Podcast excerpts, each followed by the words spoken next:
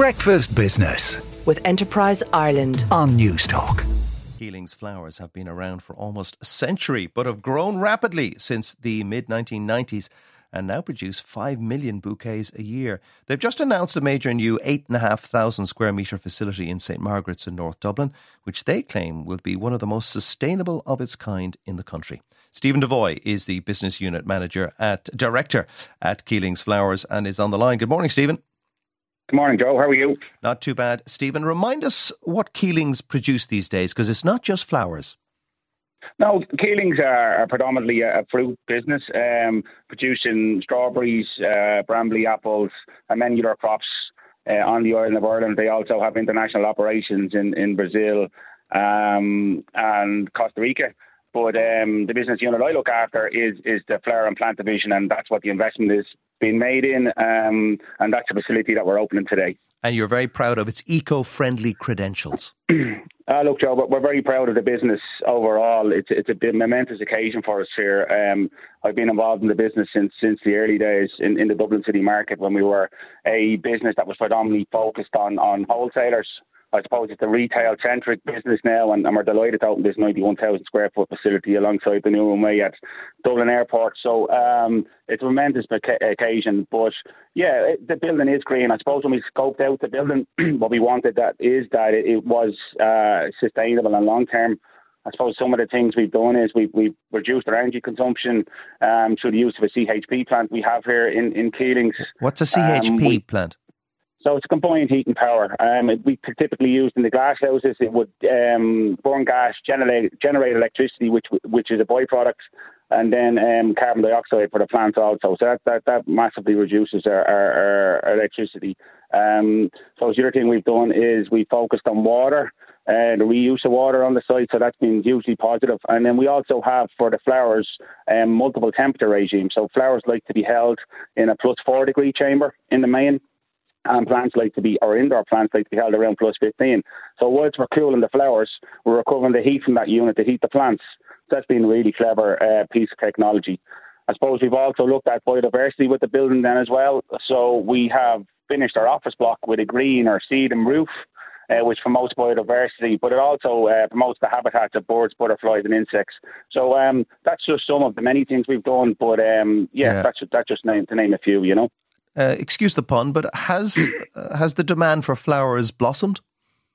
Yeah, look, look, flowers are, are going from strength to strength. Um, they re- they really are. I think what the work that's been done in the last fifteen to twenty years in retailers is they've just become everyday affordable, Joe. So it's a real pick me up. Uh, you wouldn't feel guilty about the purchase. And you know, so prices didn't can prices didn't go up last year, Steven, like everything else. no, I. I, I don't think uh, price price of raw material definitely went up. Um, I think there's been a bit of shrinkflation in the category, so where you might have got four stems, you're now getting three in case of in case of you know monolines like lilies or chrysanthemums or something like that. So we definitely had to manage it.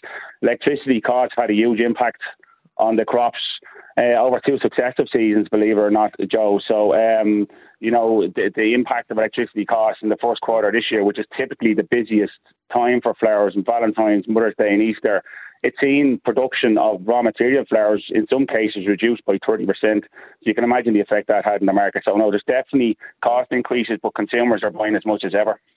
Do you find it tough to get Irish people to pick your fruit and your flowers? Well, as I said, uh, w- w- I'm not involved in the fruit business. Um, the Irish market labour is, is really tight, as, as everybody knows. Um, but uh, first and foremost, that's where we try to get staff, and if we can't, then uh, for seasonal peaks, um, we have to we have to look further afield. You know. Yeah. Do you sell flowers or fruit outside the island of Ireland, or is it mostly uh, on this island?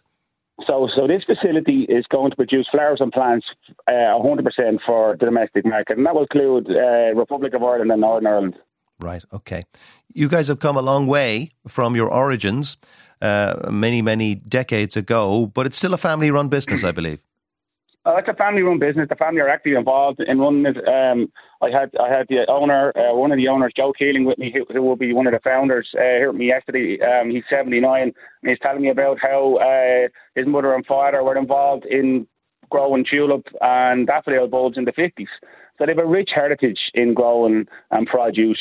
And they're actively involved in the day to day running the business. I think that's what makes it nice too, uh, Joe. It, it's it's a family run business, and the family have invested in, in the people that work here, uh, in sustainable future for our customers and in the oil of Ireland in terms of capacity uh, to help this category grow. So it's a it's a really uh, it, it's a lovely thing to be a part of, you know. Yeah, and the Keelings family have seen uh, a fair few uh, summers and winters come and go. There's certainly climate change. Has that affected how you grow your flowers and your fruit? I suppose um, I'm not an expert in growing. This is a, a traded facility, but uh, look, weather definitely has an impact on, on growing. There's no there's no doubt about that. Um, so so yes is, is the answer. Weather does affect uh, it can affect the production times and it can affect quality, can have shortages. Uh, sometimes it can make you have too, too much crop. Um, so yeah, it definitely has an impact, um, and, and, and that that's a fact. Because in March and April, a lot of people in, in Ireland complained that it was ve- two very wet months, and then you had two very dry months in um, in May and June. Yeah, look, um, a lot of the crops in, in, in, terms of flowers and specifically indoor plants, they will be grown in an environment that's controlled. So typically in tunnels or, or under glass in the main. So the crops that I'd be experiencing wouldn't have that level of exposure to to to, uh, to uh, the elements, the if elements. you like, because the environment is controlled. All right, Steven. Well, best of luck with uh, with your ministerial visit today to open that brand new facility in St Margaret's in North County Dublin, beside the airport. That's Steven Devoy, the business unit director for flowers at Keelings. Breakfast business with Enterprise Ireland on Newstalk.